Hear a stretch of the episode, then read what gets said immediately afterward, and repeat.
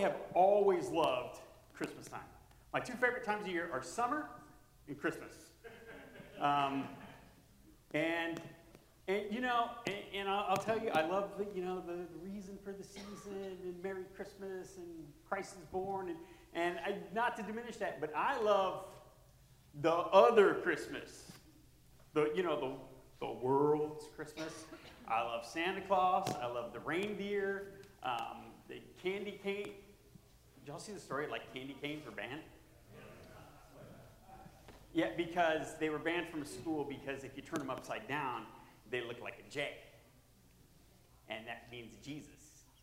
I'm just saying, if you're gonna if you're gonna ban candy canes in a school, it should be because you can suck that sucker down to a nice sharp tip, and you could kill somebody with that. I'm just saying. I love Christmas, and I love summertime. Uh, and not not Alaska summertime, but like real summertime. Like if if I could program the world, I would live in the place that's like Oahu from January 1st through Christmas Eve, uh, or, or, Thanksgiving Eve. And then from Thanksgiving till New Year's Eve day, just snow. Um, my kids live in North Carolina, and uh, they had like the exact same weather we did yesterday.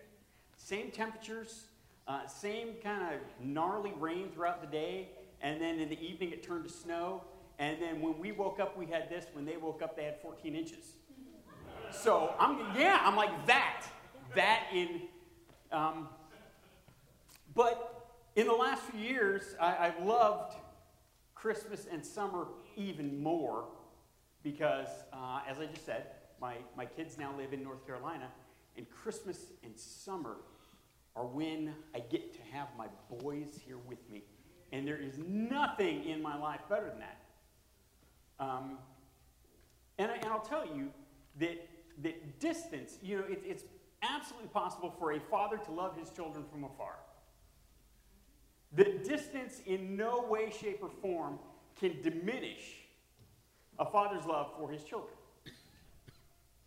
But that being said, there's something about having, being present with your children that makes that love and, and I've been, man, I've been struggling with the word for this uh, for a couple days now, and I, complete doesn't sound right, it, more uh, fuller, just, but, but to be present with your children makes the expression of a father's love more complete, more, more like what it feels like in here.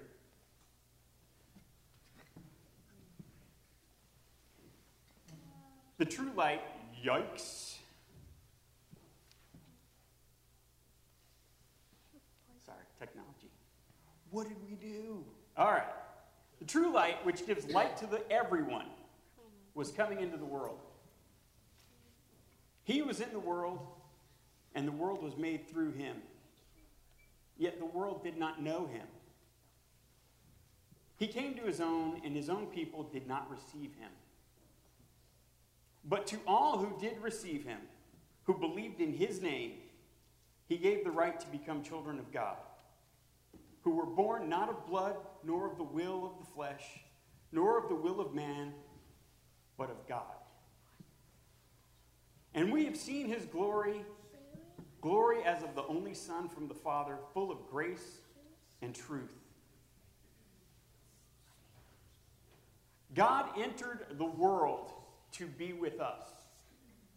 For thousands of years, the relationship between God and his children was, was a love from afar, and there was a separation between the Father and children. And the Father came to the point where he said, This is not good. This is not, not how I want things to be. This is not the best way for me to share the love I have for my children. In order to have the fullest expression of the love I have for my kids, I need to be with them. And thus, Jesus. You see, there's a reason that, that prophecy said his name should be called Emmanuel. And, and I've come to love this word in the last several years as, as the meaning of it has really set in on me. He shall be called Emmanuel, which means God with us.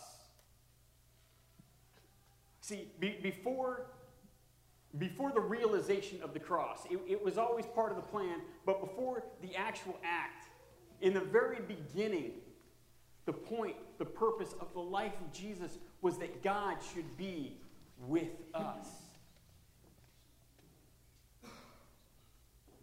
But to all who did receive him, who believed in his name, he gave the right to become children of God. You, as you sit here this morning, either you have become a child of God, you made a conscious decision that said, I want to be God's child, or you have that opportunity. You have the chance every waking moment of your life to say, Father, God, adopt me, accept me, draw me into your family, and make me to be your child. And the Word became flesh and dwelt among us, and God with us. So this Christmas season, as you're doing your thing, as as you know, you're, you're making the cookies, and as you're watching Rudolph the Red-Nosed Reindeer, which is also now problematic in case you didn't know, as you're, as you're going to the shows and you're singing the carols and you're enjoying everything that the Christmas season means to you,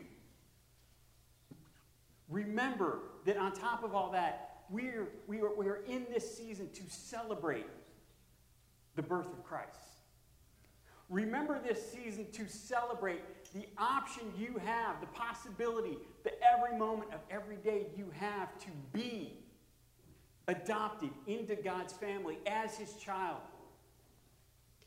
Just as much his child as Jesus Christ himself. Remember this season to celebrate God with us. Because without the God with us, what else do we have? Once the season is over, without God with us, we really don't have much.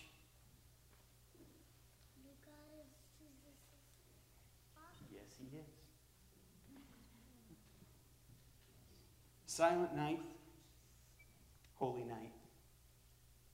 Son, or daughter of God.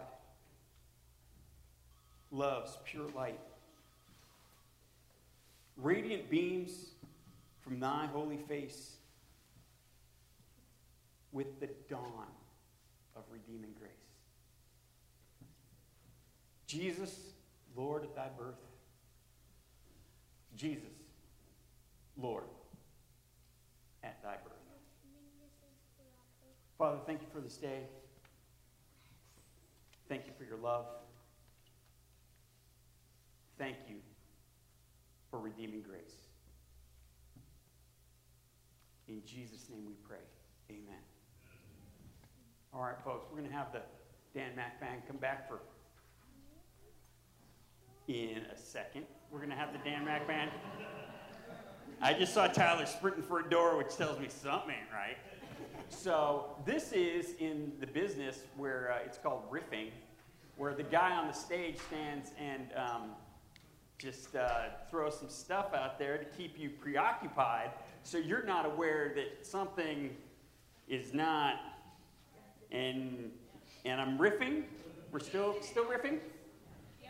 Because no, no, no, no, no. We have to do announcements at the end. Because if we don't do announcements at the end, you because if we do announcements now, it breaks the flow.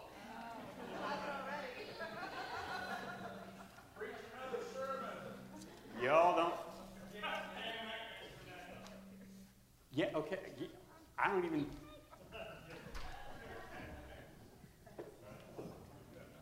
Oh, there they are. Sorry, guys.